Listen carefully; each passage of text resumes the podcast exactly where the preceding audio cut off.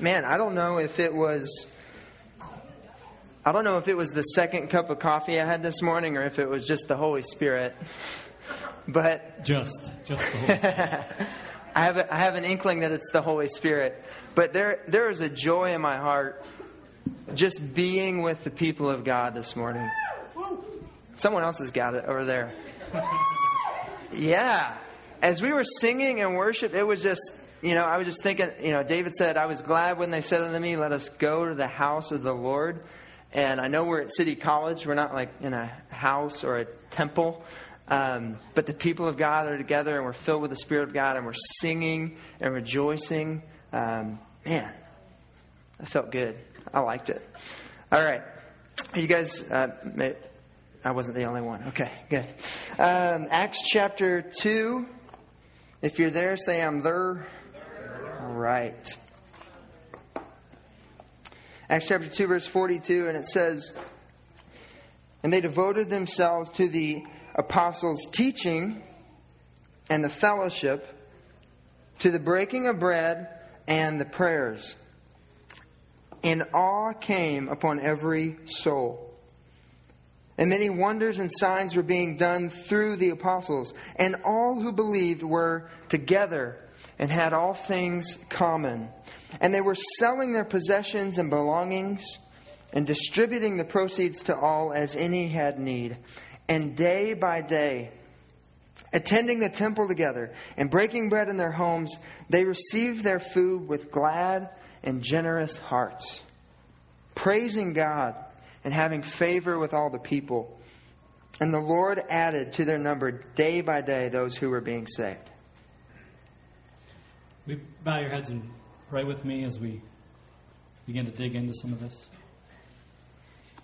Father, we have decided to come here. Right now, we decide to humble ourselves under your word and under the voice of your Holy Spirit. So we pray that you would give us ears to hear, eyes to see, and minds to understand what it is that you want to show us, what you want to tell us, and how you want to transform us to be more like your Son, Jesus. I pray that everything that we say today would be heard as good news and be uplifting, and whatever we say that doesn't hit that mark, people would ignore and forget. That uh, you would work through our time and our words and our prayers this morning to transform us to be a people that live more fully for your glory in all the everyday rhythms of life. And it's in Jesus' name that we pray this with expectancy and with hope. Amen. So, we so far, right now, we are in a series uh, that we've titled The Basics that we circle back through each year. And uh, it, there's three ways that you can kind of listen to this series, The Basics. If you haven't been a part of this community for a long time, maybe this is the first time you've been a part of this sermon series in particular, or maybe last time you missed a week or two even and didn't go listen to the audio online. But th- if this is your first time, you get to listen uh, for the first time. So that's one way you can listen. If this isn't your first time, but maybe you've been a part of the community for a year or two, and uh, even though New City itself has only existed for two months, uh, you've been a part of either Anchor or Kaleo for a while, and you've heard these things um, gone through before. A way to listen is to listen again, to press more deeply into these truths. Or maybe you've, you've really immersed yourself into the gospel and your identity in Christ and living that out in the everyday rhythms of life. And so you can listen in a third way, which is to hear again how you can communicate it to others as you lead them in walking and uh, working out their faith and love. Okay, so whichever one of those you find yourself in, you can camp there today and listen, knowing that this is good news, whether you've heard it once or a hundred times. And uh, we're going to unpack today. We're going to begin in the kind of how to or the how then do we live part of this series. We talked the first couple weeks about who God is, how powerful His good news is, and how His good news, the gospel, transforms us from the inside out. And then we talked about why. Why did God save us and leave us here, not just save us and take us to heaven? What the purpose of the gospel is, which is to glorify Himself by, and the primary way we get to participate in that is by going throughout the world and making disciples who make disciples who spread His glory and His fame around the earth. And then we talked about what the gospel, who the gospel makes us, who the gospel transforms us to be in Christ, and that is we are because God is our Father, we are a what? We are a family. Because Jesus is our King, we are servants. And because the Holy Spirit is in us and sends us out, we are missionaries. Every one of us who is in Christ. And if we are in Christ, we are completely and utterly, whether we feel it or not, completely loved. Completely accepted by the only one whose acceptance truly matters by God. And we are human beings, not human doings. So I don't want you to hear this week and the next couple weeks as if you do this, you will earn God's favor. If you do this, you will earn acceptance before God. But I want you to hear this week and the next couple weeks as because of what Jesus has done on the cross and who that makes you, you now get to live out these rhythms of life with freedom and with grace. Okay? Just get in that posture of, of it is good news to live, to live out what Scripture calls us to. It is not oppression. It is not uh, the wrong way to live. It is not undoing some better plan that you have for your life, but it is God's purpose for you. It is why God made you, and it's why God saved you, is to live out these good works. And we are people sent by God to demonstrate and to declare this same good news to the world. So, what does that look like in the everyday? I'm glad you asked, because that's what we're going to begin to unpack. See, many, many of us maybe even grew up, I know I grew up a bit uh, seeing church as something you go to, as a place that you attend. Or at the very best, it's, it's the people, but only when they're together at the big meeting. And we believe and I think the Bible is very clear that we, the people of God, are the church. 24 7. We are the church. We are God's people, saved by God's power for God's purpose. The church. And as the church, we're called to live where? In monasteries? To separate ourselves from the world? No, we're called to live in the world. We're called to live amongst the people of the world, doing everyday life in a very distinct way. We live all of life as worship.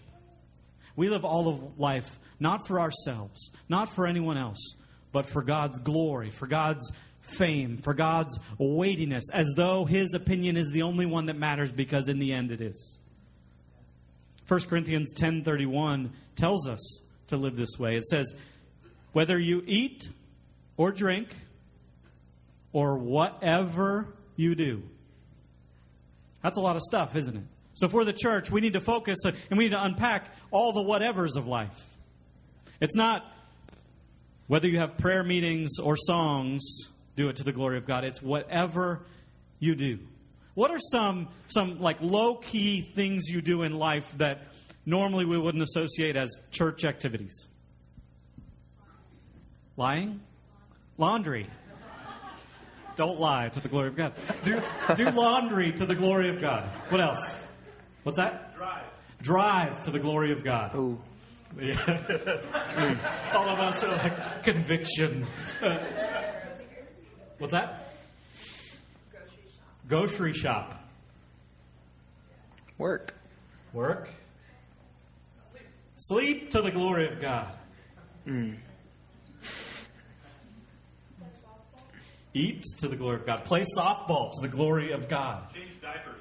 Change diapers to the glory of God. He's preaching back Marco. Party to the glory of God. Amen. Mourn to the glory of God. Hmm. Cook dinner for your family to the glory of God. Receive correction to the glory of God. Take a walk to the glory of God. Go to the park to the glory of God. Maybe even do CrossFit to the glory of God, if that's possible. Surf to the glory of God. Get your haircut to the glory of God. Right? And so this this week and the next couple weeks we're going to unpack the the all the everything of life in six general categories, six rhythms that all people in every culture, even before Adam and Eve turned away from God and rebelled, participate in. So that if we're the church 24 7, will you be the church, George, when you move out of this city? Absolutely. He's getting ready to move soon. That's why I it's like leave. That's why I refer to George. And so our task then, as as elders and as leaders, is to seek to equip the people of God to live out our identity in the everyday rhythms of life wherever we go, whether it's here in San Diego or to the ends of the earth. And so we want to see everything we do as an opportunity as a, as a space for the good news to happen, as an opportunity to worship, as an opportunity to bring God glory. And how do we do that? We live each of those moments with intentionality in such a way that God is clearly seen as most important in all those things we just listed. And so we're going to begin to unpack that this week and the next couple weeks and it's going to be in six general rhythms, which are today we're going to focus on story, being story formed, which we'll unpack what that means in a minute. Listening. How many people in San Diego listen to dominant voices and have their life directed by that? All of them. All of us, right? We're all listening to some expert, even if we think it's ourselves.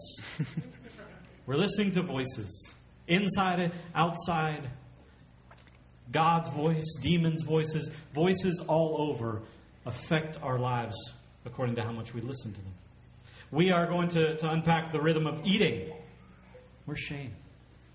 Shane is going to unpack the rhythm of eating, right? Woo. So excited next week. And celebrate. We're going to unpack the rhythm of how do we celebrate to the glory of God.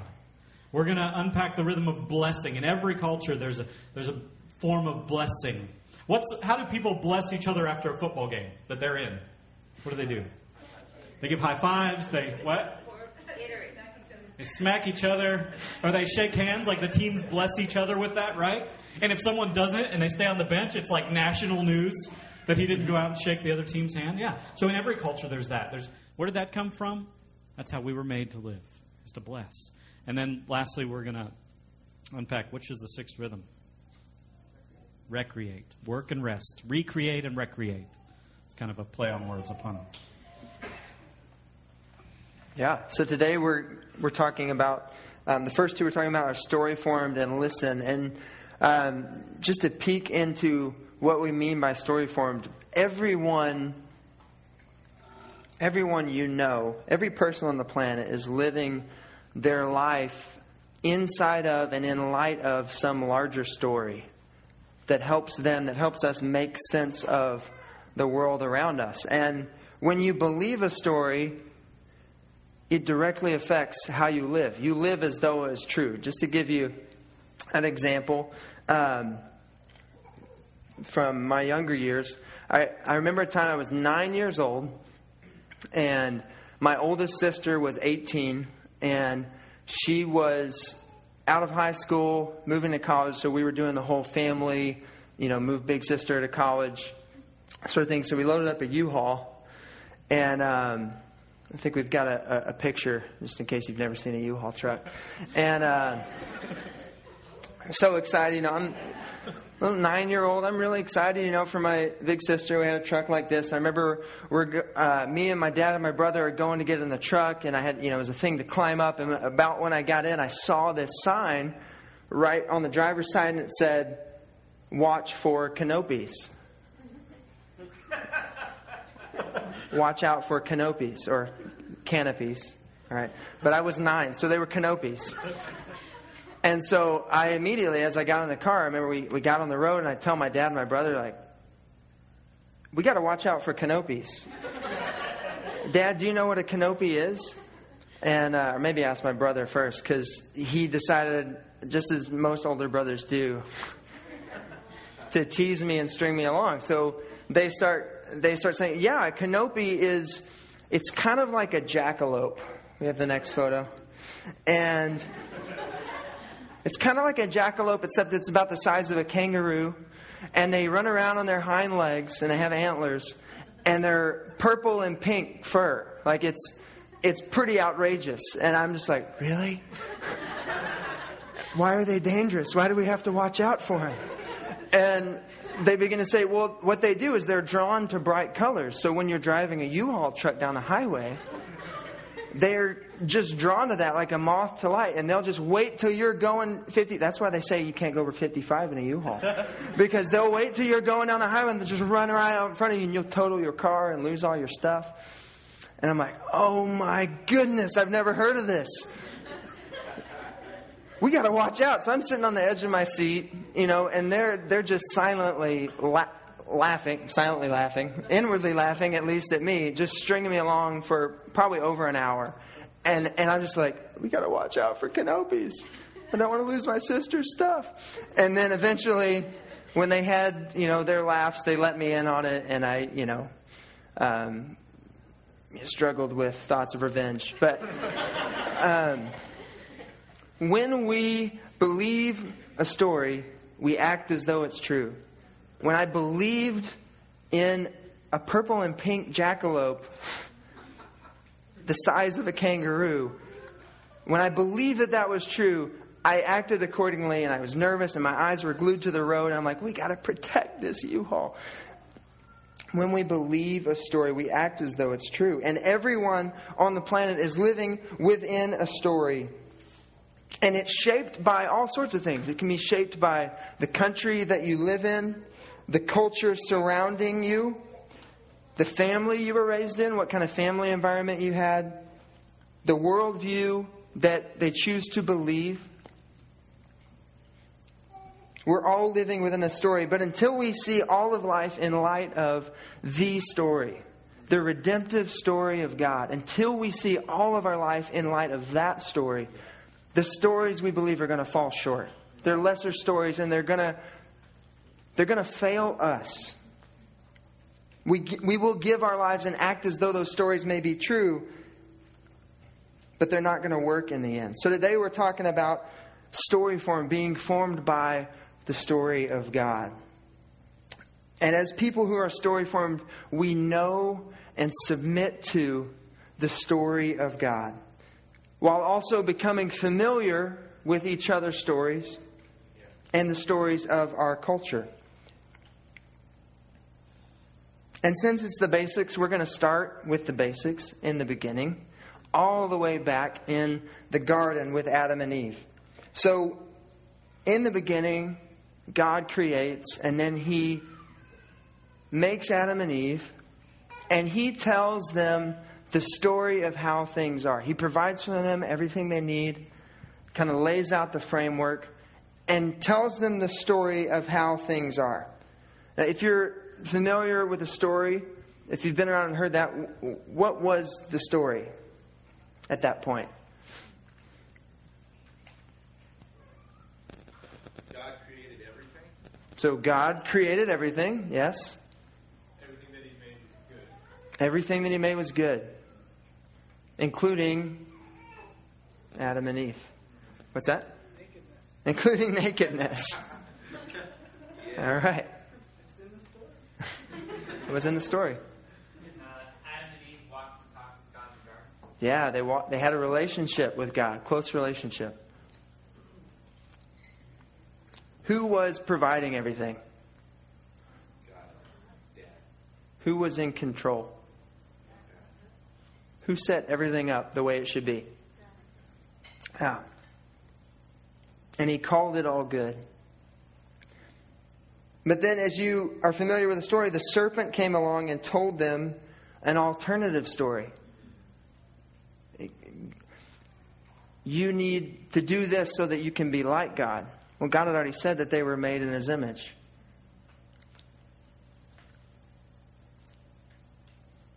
God's withholding the best from you. When God had given them everything they need and more than they needed. And so the serpent tells them this alternative story, and they believed it. And because they believed it, all, all the sin and all the evil and all the suffering and pain that you and I experience in the world is a result of them believing that and, and of us. Of believing the wrong story. And if you if you're familiar in Genesis 3 in the story they they go on to blame others. You know when God calls them out Adam says it was the woman that you gave me. Right? So and then the, the woman says well it was the serpent. And so they're shifting blame and they're even blaming God for what they did. The story can get so twisted. But even there in the very beginning of the story of God, there's good news. Because God promises a future Redeemer, a future offspring that He says to the serpent will crush your head, will bruise your head. You'll bruise his heel and he'll bruise your head. That even in the very first story that we have, God promises there's going to be a Redeemer. It's looking forward to Jesus. There's going to be a hero. So that's the key question for us as we as we see our lives and we realize that all of us are living as part of a story or in light of a story that we believe is as most true. The, the question is who is the hero? Who is the hero of your story? So let me ask this. Let me dig into this a little bit. I want, I want you to really not just move on from that question. Let me ask if you lived as though, say, you yourself were the hero of your story, what are some indicators of a life lived as though you are the hero of your own story? What does that look like? Looks like narcissism. Yeah, that's what we label that, right? Yeah, but but it's more subtle than that often, right? Like in the end, if it ultimately works itself out, it's narcissism. Marco, you Zach might refer to himself. Man, I can't even get that sentence out. I, um, Jeff, You try to control everything. yeah, you try to control everything. That if it is to be, it is up to me mentality. If it is to be, it is up to me. Yeah. You start to rhyme sentences. Or make fun of others when they make rhymes. Wait, you see what you did there? Yeah. How else? Um, what's another hero? Just name a someone name a hero that the people live as though. Hercules. Hercules. Okay. We could go there. Um, what's a another hero that, that people truly believe is kind of the, they live for? Money.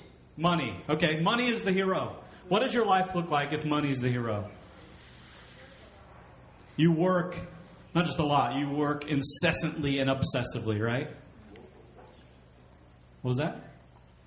The Wolf of Wall Street. The Wolf of Wall Street is what your life might look like, yeah. If money is the hero, what will happen when you lose money? You will freak out. You will become depressed.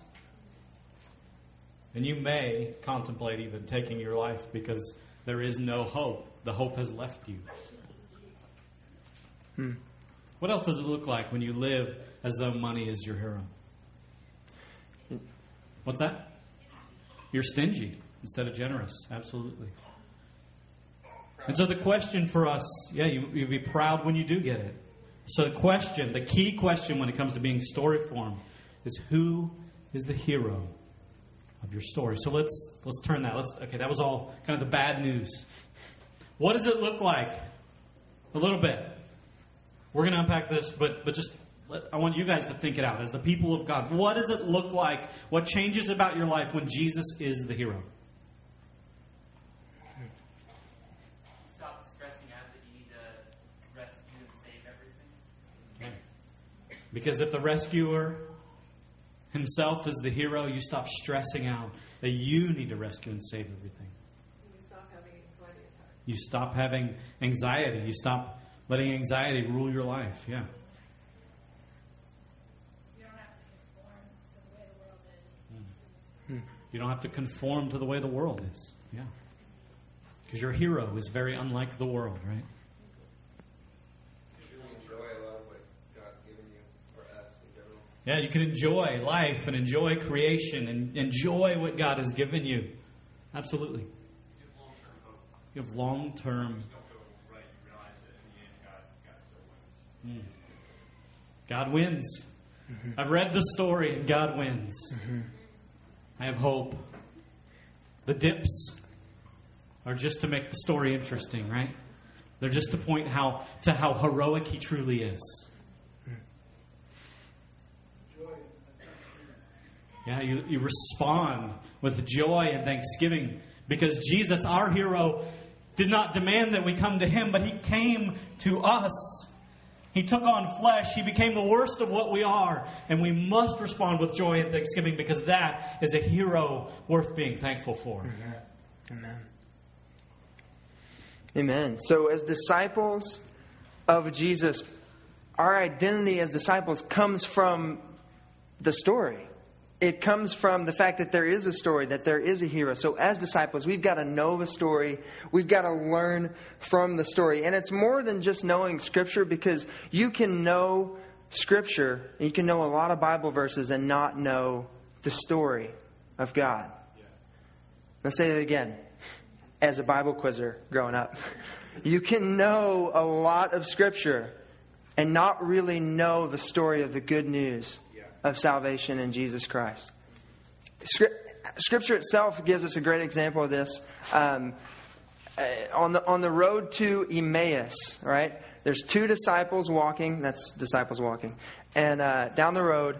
And this is just after Jesus has been crucified and also just after he's resurrected. He's been raised from the dead, but it's not common fact. So the people that followed him don't even know that he's raised from the dead yet. And so they're still very depressed and downcast because their hero of the story that they've been following for years now is dead. And they feel like the movement may be over, right? So they're walking down the road to Emmaus in Luke 24. And the Bible says that they were downcast. And then all of a sudden, Jesus comes alongside them on the road and they don't recognize him. Number one, because they're not looking for him. I don't think they were expecting him to be resurrected. But he starts walking alongside them and says, Why are you so downcast? And they say, and I'm going to paraphrase this story for you so we, for the sake of time. But he says, Why are you so downcast? And they say, Have you not heard of all the things that have gone on in Jerusalem? And just track with me for a second, because this is kind of a hilarious scene. they're asking Jesus, and they're talking about his crucifixion. Have you not heard everything that's happened in Jerusalem? And Jesus' response, he says, What things? and so they go on and tell him. They say, Well, Jesus of Nazareth, and he came and he taught and he brought news of the kingdom of God, and it was so great and it was so awesome, and now he's been crucified and he's dead and we don't have any hope. And he says, How do you have so little faith? Don't you know that the Son of Man had to suffer these things to enter into his glory? And then the scripture says he started with Moses and all the prophets, and he went through the whole Old Testament and he explained how all those scriptures pointed to who? To him. So he they know the scriptures. They know Moses. They know the prophets. They have these verses memorized. I know that Bible, but they did not know the story. They did not know that all of it pointed to Jesus. And if you go ahead and read that story, eventually their eyes are open and they do recognize him and realize it. And what do they do? They immediately go and tell the other disciples the story. He's resurrected. You have to hear this. You have to hear how all the scriptures we've known point to him. He is our hero. He came back from death. And so it's possible to know the scriptures not know the story, but as disciples, we've got to know the story because that's what forms us and shapes us. That's what gives us an identity in Christ. We need to know it. Like, like Deuteronomy 6 says, we need to know it and we need to talk about it when we sit, when we stand, when we walk along the way, when we eat, when we lie down, etc., etc., etc. So the question is do you know the story of God? I know for a lot of you that have gone, we, we go through something here called the story formed way or the story of God. And, and I've, I've heard so many testimonies of the first time that people go through that, or even consequential times, that, that it's just like mind boggling.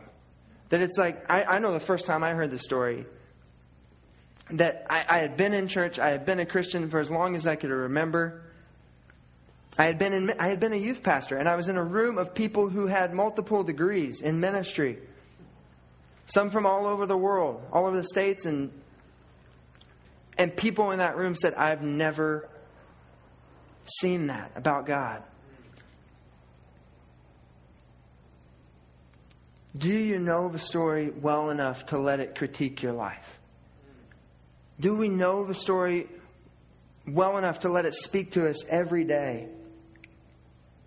There's a early in the story, early in in, um, in Genesis, there's a scene uh, called the Tower of Babel, where the humans in that story have decided to band together and, and build this tower that will reach higher than the heavens, and they want to make a name for themselves and bring glory to themselves instead of to God. And, and if you're familiar with the story, you know that this theme of, of rebelling against God and making a name for myself shows up over and over and over in the story. Are you aware of how that story, how that rebellion against God, that fundamental story, that theme, are you aware of how that has shaped your life? Are you aware of how the story speaks into and changes that. As, as disciples, we need to be self aware and let the Spirit of God and the Word of God show us where we're not in line with the story of God. Does that make sense? So, as disciples of Jesus, we have this identity, and we've hit on that for the last three weeks. We talked about being the family of God, missionaries, and servants. And as a family, I, we're, we're just going to work through that really quick, how that, how that shows up in each of those different aspects of our identity. But this story formed rhythm, as a family, what do you think something that's really key that has to do with stories and family? We have to know each other's story. We have to know each other's story. We need to pay attention to the stories of others so that we can know where to encourage and lift up, we, so that we can know they may need to hear this about the gospel. This area of the gospel in the story may speak to their story. Does that make sense?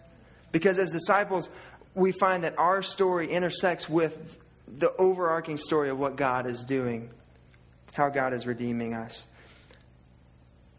Do you want to tell that story about? Uh, yeah, it's a funny story. It's a funny story, by the way. Um, so we, uh, as uh, Tom there's four elders, four pastors here in New City. Uh, Tom Fine, who's the greatest among us, right?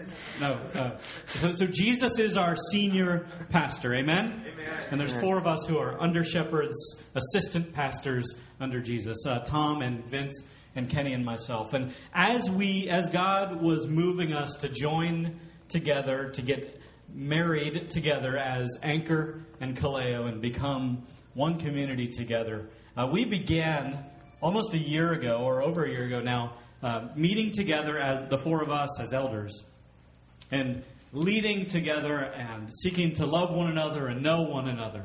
And then, how many of you remember when Jeff Garner came and, visited last and he, he preached about being the beloved? It was a wonderful time, right? Well, part of why Jeff came was to speak into this process of joining together as two communities and speaking to our lives as leaders and speaking to the, our lives as the people of God, the beloved. And so he, we asked him to come and listen and give us some feedback. And on the last night that he was here, we, we met with him at some place in Normal Heights that was really cool. They had pennies on the floor, the bathroom, and like stuff. Anyway, it was a cool place. So, um, and so we're there hanging out with Jeff, very relational, wonderful time. And the first question he asks us, as kind of his notes, he's like, "So, have you guys like really told each other your stories? Now, again, we preach on this at least once a year. we talk about this. We we encourage each of our gospel communities to go through the story of God annually at least. I mean, we just all hung our heads and we were like, "Oh, we forgot." And we that. we meet every week for right, a year. Every week for a year, and we forgot to just. simply tell each other Oh, that's important. our stories, and we, and we wondered why, as we came to make hard decisions together, it was it was a little bit difficult, and we assumed things about each other, is because we had not taken the time to simply listen to one another's stories. And so we had an elder retreat together in November. Where uh, we put aside 20 minutes and then each took about 200 minutes to tell our stories. And it, and it was a wonderful time that, that God used to knit our hearts together and to give understanding of one another that, that could not have happened another way unless we, as brothers in Christ, really heard each other's stories and what God has done and where we struggle to see our lives as part of God's story and instead see it as a reaction to what was done to us or not done for us when we were younger or whatever it may be that we struggle to line ourselves up with the story of God in a big way. We needed to understand, and we got a chance to do that together. And now we know each other and can therefore love one another more fully in light of that. Mm-hmm. and can point each other back to the story of God. The next, the next few is missionaries and servants. And in order to be an effective missionary, you have to know the story of the culture that you're sent to, right? Yeah. You have to know the dominant story. You have to know maybe the the false gods or the idols in that culture. You need to know uh, where where people are going to need to hear the gospel most. You have to know what the needs are so that you can demonstrate the gospel as your identity as a servant and declare the gospel as your identity as a missionary. Um, I've got a story of when our gospel community in Golden Hill made a great effort, a great missional and, and servant's heart effort, and it was on Halloween this past year. Um, we decided, you know what? We want to serve our community. We want to be on mission to our neighbors. We want to get out and meet some people. You know, we're going to bring candy. We're going to have hot chocolate so people will stop and talk for a while. And so I remember, you know, we got it all organized. I drove straight home from work and made like the biggest vat of hot chocolate like that I've ever made. Just yeah, just really hot, hot chocolate. And then we get all set up and we go to walk out up, up, up our uh, driveway to the corner of the street. We get all set up, ready to pass out candy, ready to, you know, I'm, I'm going to pray for someone right now. Hallelujah. On Halloween. And, uh, anyways, we stayed out there for about an hour. About after about an hour, we went back down, and we had served exactly zero people.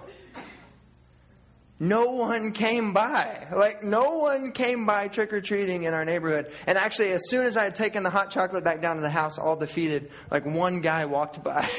and I think he grabbed like two pieces of candy. And we had like tons of candy. And so, even though it was a great effort, we learned something about, we hadn't really learned that our, that our community right there is not it's not the community that goes trick or treating with each other. They like go to a different neighborhood and go trick or treating. So that's not the way to serve them. That's not the dominant story. People don't all know each other on our block. I mean, we saw like one group of people the whole time. Meanwhile, You know, where the, a great neighborhood where that would have worked is where we live, in Clairemont. The story of our neighborhood. I mean, it's it's one of the original suburbs of all suburbia in all of America, right? I mean, it is built, purpose built for trick or treating, and people come to our neighborhood. I mean, I, from what I hear, people come up from Mexico just to trick or treat in neighborhoods like ours. Seriously, I mean, I know there was one family walking the streets, like I mean, the whole extended family didn't live in our neighborhood as we were trick or treating that same night. We should have had them come and make hot chocolate on our front lawn. I mean, it would have been perfect. That is that Halloween is an open door in our neighborhood for most of the houses, or a good number of them, and definitely the families and people. Like I said, people come into our neighborhood just to trick or treat. So as you get to know the story of your community as a missionary, you understand how to enter into all the rhythms of life, right? Like that one, what rhythms are also mentioned in that story? Just to see how they all tie together real quick. What's that? Eat. Celebrate. It was a celebration that our culture is participating in, that we get to enter in with love and redemption, right? Serving, blessing. Yeah. They blessed? That we blessed that one guy. Yeah. He was really blessed. Yeah, and we love giving out candy on that day. We, you know, there was. Anyway, we're going to up our candy and, and stuff this year as, as a lesson from that. That'll be good. And so we get to enter into our community, understand the story, the larger story, but also individuals' stories as missionaries, right? We're not just reaching a neighborhood.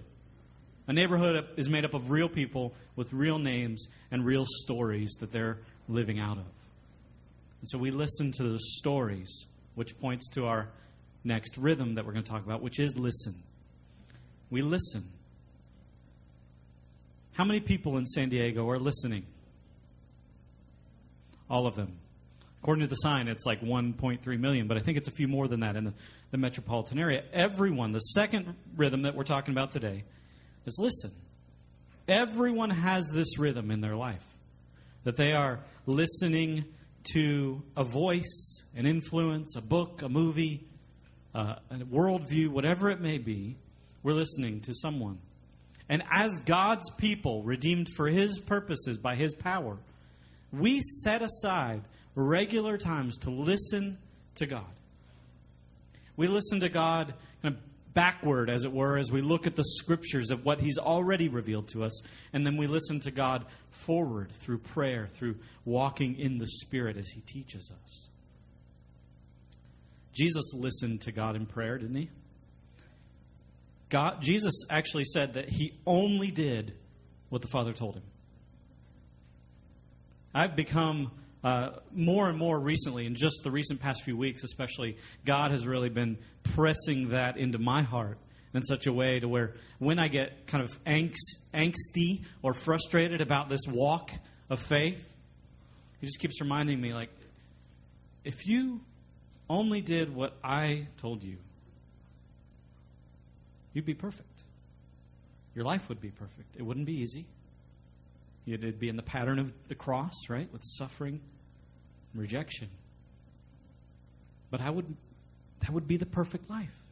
If we just listen to God's voice, our Father who loves us, we would be made like him. We listen to God because it, it's through his voice has revealed to us in the good news of the scriptures of the story and it's it's through his voice into our lives that we become aware of even more our ongoing need for him we listen again backward by interacting with the story interacting with his word which Right now, we're planning on after this uh, in April or so, we're going to dig into the book of John. What is John? What's who does he call the Word? Jesus. So we interact with Jesus, the person, through his scriptures. We interact with the Word, and we listen to God backwards, and we listen forward because Jesus says that he was going on, but he said, "I will send, spend, send back a helper." Who will tell you even more than you can hear from me. Have you ever thought about that? Jesus told his disciples, I, like the God man in the flesh performing amazing miracles. Just if there's somebody that you would just be able to receive any teaching from, it would be him, right? Often we, we long for that. We're like, man, if Jesus would just show up again, if I had been one of his apostles. And yet Jesus says the Spirit will teach you even more than you can handle from me, myself, walking with you. You can search the scriptures. He says that. I don't have the reference right off the top of my head we believe that he declares to all people what he's like through creation. He tells and shows everyone what he's like through creation. So we can listen to him just in, in seeing how he has made us, how he has made the world, how he has created things. But he speaks specifically to those who are his through his spirit inside of us, through one another, from our hearts, from the inside out. And just like everyone is living their lives in light of a story, everyone is listening to someone or something as the primary voice or voices that they submit their lives to an expert or a teacher that we follow. These could include uh, you know, some lesson they learned in school, a charismatic personality or a leader. And it could, as I referred to earlier, it could even include demonic voices. This is a real spiritual battle that we're engaged in as we walk by faith. It could include lies from the past that, that maybe, maybe your dad told you. Maybe he shamed you into believing when you were a child, or maybe you didn't hear enough or didn't have a father who told you or reminded you of any of the attributes of who God is. And so you live out of that chasm of not having heard or being affirmed as one who is loved. And that's the voice. Maybe it's, it's simply your flesh rising up again and again saying, No, no, no, no. You're shackled to me. You can't move on in life. Instead of listening to the voice of God, who in Romans says, Death, the flesh, the old man no longer has dominion over you, but you are absolutely freed for freedom's sake.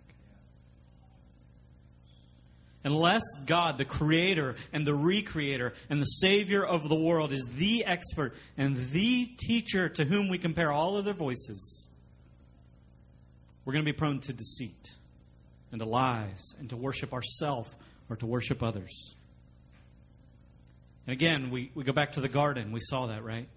Adam and Eve stopped listening to the voice of God, stopped obeying the voice of God, and instead listened to another teacher, the serpent. And as a result, all suffering and death and sin flowed out of that rebellion.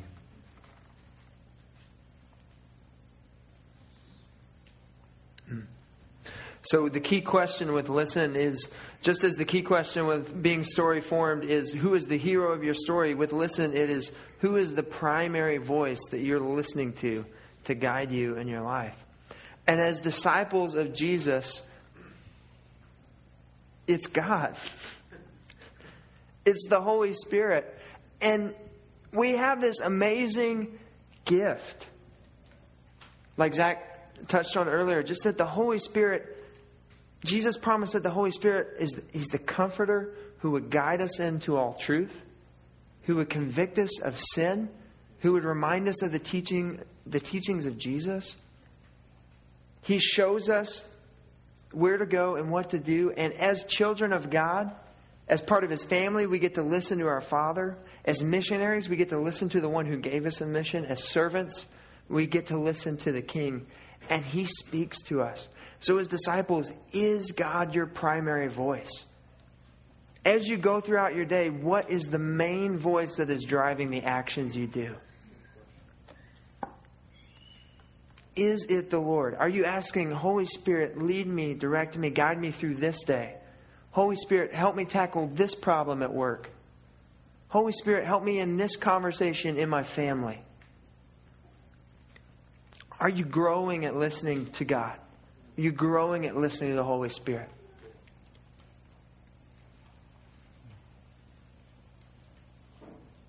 A couple, uh, about a year ago, a friend of ours uh, named Ted uh, shared with us a, a tool and a resource that has God has used to completely revamp and change the way I relate to Him and the way I hear His voice through word, through the Word, and through prayer.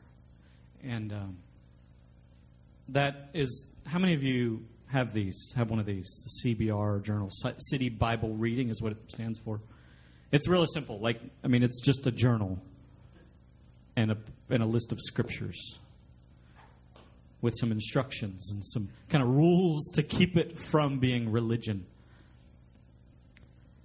I, again and again and again in my walk with the Lord, I just I came up against like, okay, what a good Christian does, and all good Christians except me do, is get up and pray and read their Bible for like no less than 45 minutes every morning. How many of you have felt like that's true? Like everyone but you is doing that, right? And that's what it means to be a good Christian. And then that's also what it means when you're mature, that's what you do. Like that's how you become mature, and that's what mature Christians do. And that's the primary mark of all good Christians. And so we, we try and we try harder and it doesn't work and we try harder and it doesn't work. And, and even when we accomplish it, we're like, that wasn't even fun. Like that, I didn't, I didn't hear a good voice. I just, I, I, I read some weird names and, and I got another chapter marked off in my checklist, but, but there was no pleasure. There was no, like, I'm having a cup of coffee with my dad who treasures me more than all of the earth. And yet, as, as I mean, I, am not ashamed to admit, but it, I, I feel like I should be, but I'm not that ashamed to admit. Like it wasn't until like a year ago that that really began to click in a new way for me. That that morning after morning, and it's not every day, But when I engage with God in, in Bible reading, which is coming under the Word and saying, Holy Spirit, here's my. I can't lift that arm very well. Here's my soul. Like, do do with me what you want with your Word. Transform me, even if it's just uh, one letter, one one word, one phrase from this chapter. I know that you want to speak to me by your Word, and you want to show me Jesus today. I don't want to study it today. That's a good practice, but but we just need to, to receive what God has for us so often instead of trying to understand every word. It's like we, we've got a lifetime and then we've got all eternity to understand it all. He wants us to know Him and to know that we're known by Him and loved by Him. And, and it's a practice of, of listening where we just say, I'm going to read some scripture. I surrender my soul to you in the morning, as David did again and again, and as Jesus did again and again. I want to hear your voice and your love for me and your compassion toward me and your heartbeat for me and my family and, and the family of God. And as we open ourselves up to listen to God daily, not, not just come telling Him what we want Him to hear, but we respond from having listened to Him because we get to, because we, we truly have encountered Him in a way where he, He's drawn us in near and He's told us what He wants us to hear so that we can respond with gratitude, with worship, with praise, with requests. He tells us to ask for what we need, right? But as a response to His love and His voice. So I'm not just trying to plug a tool, a resource. I, I, it genuinely has changed my walk with the Lord, which is is transforming my life and my love for others as well.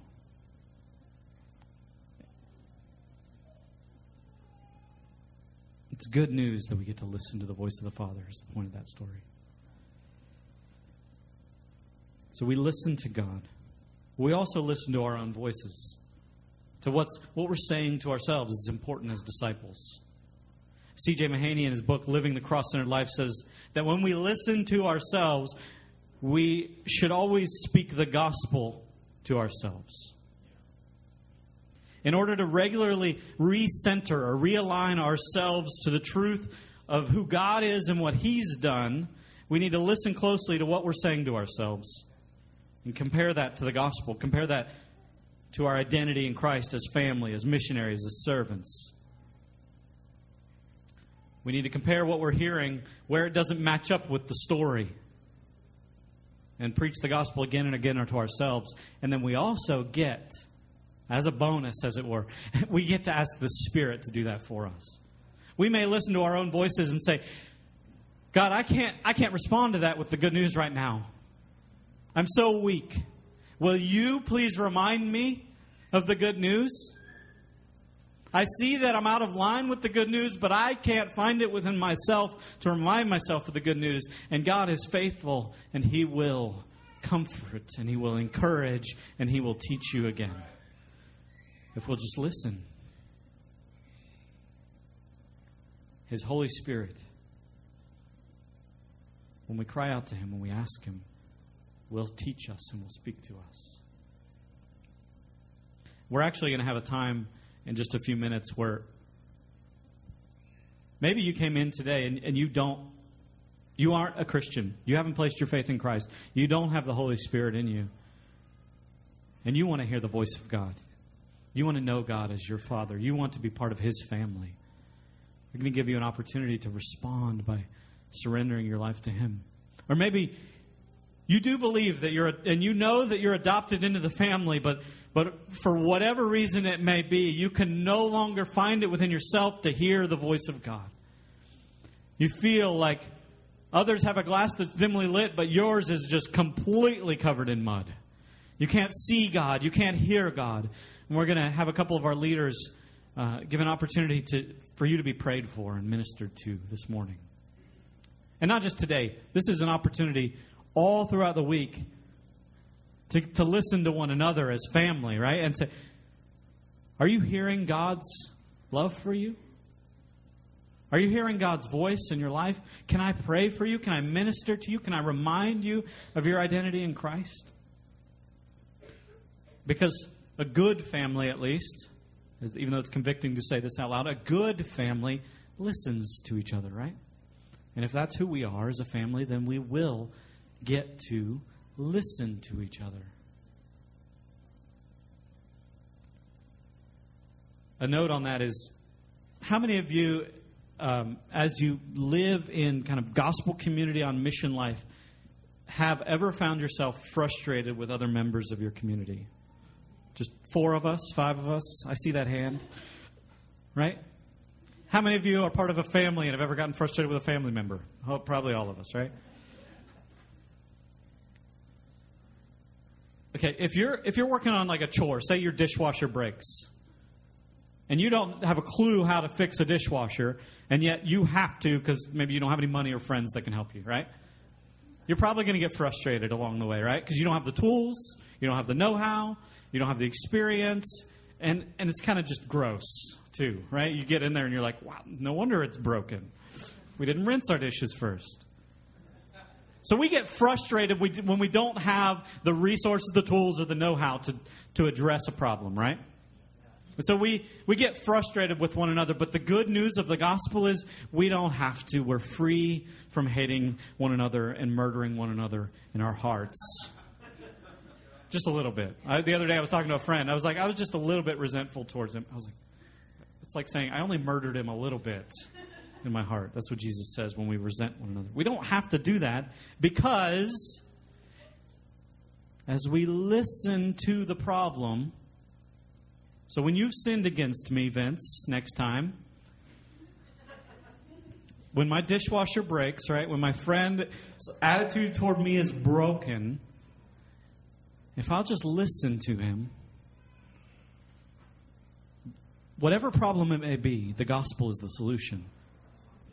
And I have the gospel.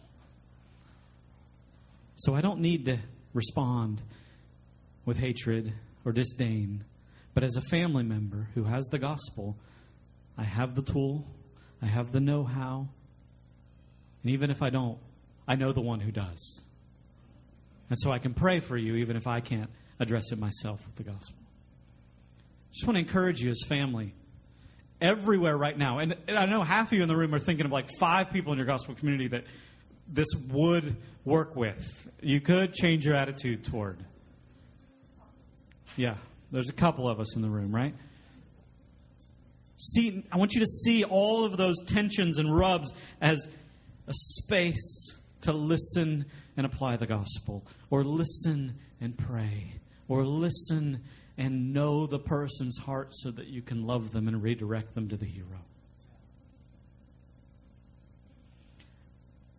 Vince got to actually do this with me a couple a couple months ago. We had met as a DNA group discussion, and uh, afterwards, I was sharing with him uh, basically the voices that I was listening to in the moment. And he asked me to actually write down, like, like what are you thinking about yourself right now? I mean, it hurt to write it down, right? Like, I didn't know where he was even going with it, so I'm just like, I don't want. And, and I can still picture that, that yellow legal pad that I was writing it on. I mean, it's just, you know, I'm a failure as a leader. I'm a bad husband. I'm an inattentive father. I'm an unfaithful friend. I'm a shallow worshiper. I'm a bad listener. I don't even see that the trash needs taken out, let alone do it.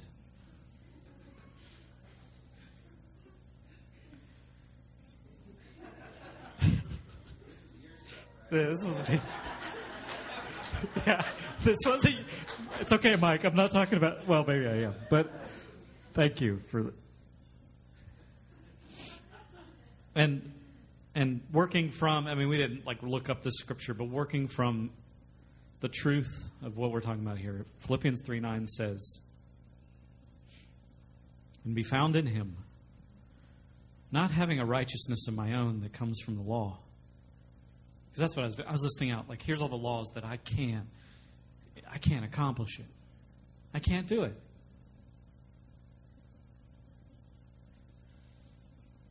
But I was filled with shame because I thought I should be able to do it. I thought I should be able to live up to God's law. But the reality is, God's law is like a request to jump to the moon. None of us can do it. You can jump 12 inches and I can jump 17, but we can't get to the moon by our own strength, right? And so I was, I was trying and trying, and, and then the second half of that verse, not having a righteousness of my own that comes from the law, but that which comes through faith in Christ. The righteousness from God that depends on faith. And what my brother who listened to me had me do then was basically in response to every one of those words, he, was like, How does God look, not just at you, how does God look at Jesus? You want some healing? List out all the negative self talk and then list out how God sees Jesus in response to each one of those negative things. Because that's how he sees you by faith. And the voice I was listening to filled me with shame until I listened to the voice of my Father who loves me.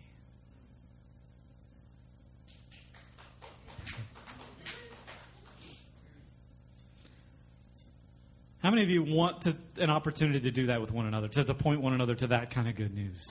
I hope all of you do. And the message this morning isn't try harder to do that. The message this morning is there are a thousand opportunities a week where you get to do that.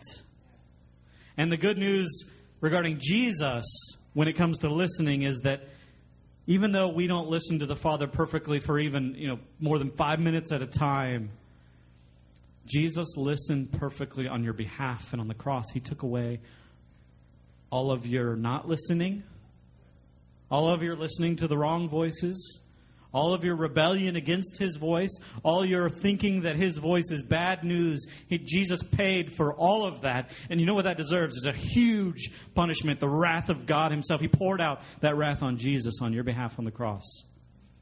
And then you know what he, he, he drenches you with, like we just read, what he clothes you with is his perfect listening and perfect obedience.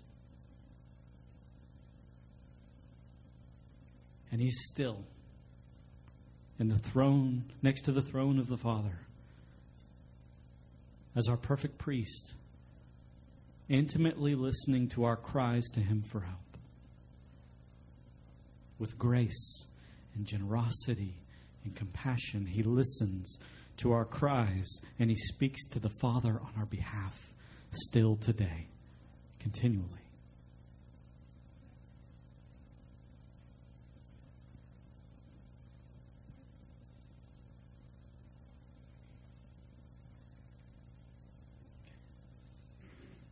So we're going to get a, a, chance now to respond to all that. I hope you hear that is good news. And uh, I've asked uh, a couple of our leaders, Daryl and Kenny, to, to pray over you if you need prayer. Uh, Daryl, if you'd come up front here somewhere, and Kenny's going to head to the back. So, especially in response to these, I want you to have a chance to be kind of ministered to in the moment. If you struggle against thinking that the voice of God is good, or you struggle to even hear God's voice at all, either of them are willing to pray for you in that. If you're so wrapped up in some other story that, that you can't see your life as, as part of God's good story, go and ask them to pray for you, or even with each other. Minister to one another in, in that as we take communion, as we remember the hero of the story who became weak and broken for us on the cross. As we take communion, that's what that reminds us of. Is that Christ's body was broken to clothe you with his righteousness, and his blood was spilled to take on all of your unrighteousness and pay for it. So maybe as couples, as families, as communities, as DNA groups, or as rows, whatever it may be, go to the table and remind one another of these things or repent of where you're living as though your story has some other hero. Repent of listening to other voices as more important than God's. Come and receive prayer from, from Kenny or Kenny or Daryl or myself. And if right now God is leading you to, for the first time, surrender your life to Him, let those around you know. Let them invite you to come around this table that is the, the family table. And remember Jesus' life and death for you. And again, as we respond in song, you are the choir. And there's a great cloud of witnesses that is joining us, drowning out your off pitch singing, if you're off pitch, or lifting up your on pitch singing if it's on pitch. I don't even know if that's the right word. But just respond with gratitude to God out loud. And respond by giving generously of, of what material things He's given you. There's, there's boxes in the back and a iPad even to give generously of what financially God has blessed you with. Respond now and worship with me, will you? Let me pray over us as we do that.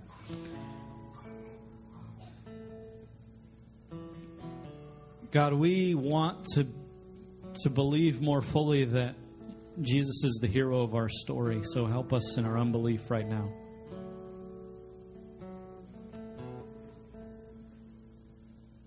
God, we beat each other down thinking that there's some other less gracious hero. We want to be kind and gracious to one another. We want to listen well to one another. We want to lift up your opinion, which is full of grace, not our opinion of one another. To transform us anew and help us to be a story formed people who listen to your voice above all. We pray this in Jesus' name. Amen.